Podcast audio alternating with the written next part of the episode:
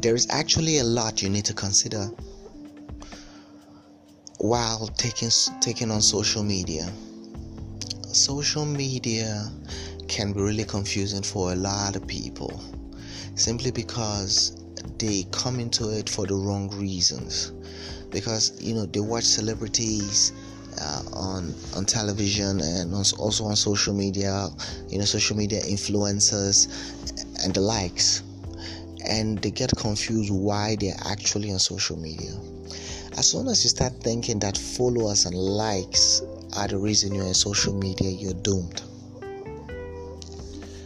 you can't make great progress if you're worried about how many likes you have, how many followers you have. It's really not important. You need to see likes and followers as clients. Okay? Now, if you're strictly an influencer, that means you're making money from reach.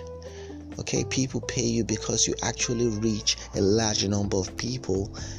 Then your your business model and strategy strategy will be focused more on building that fan base to, to your target number okay and that can easily be done with promotions okay you don't have to worry all day and feel bad. All you have to do is pick up a budget create content and promote that content and your fan base will grow. It's as simple as that. But now most of us are not influencers.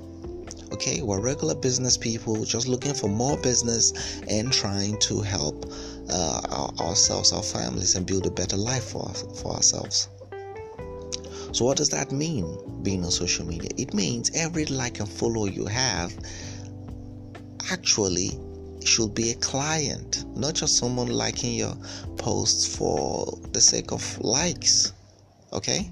So basically what you have to do is to reach out to people who are actually interested in your products.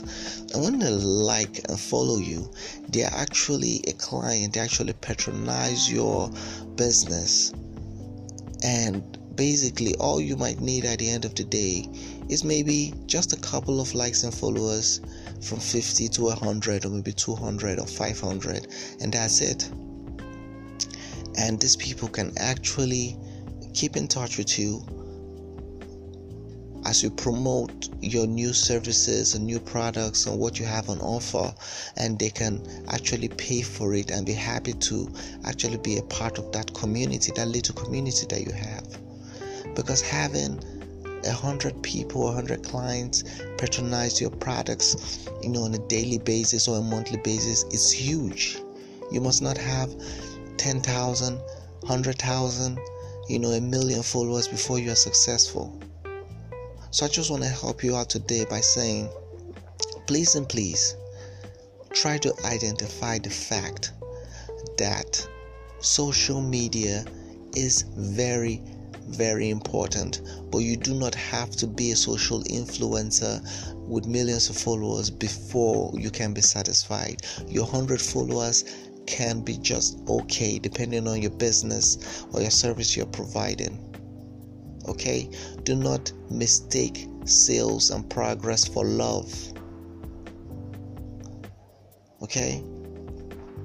So if you have 20 people paying you $100 for your service or for your products every month, then I guess you'll be fine. Okay?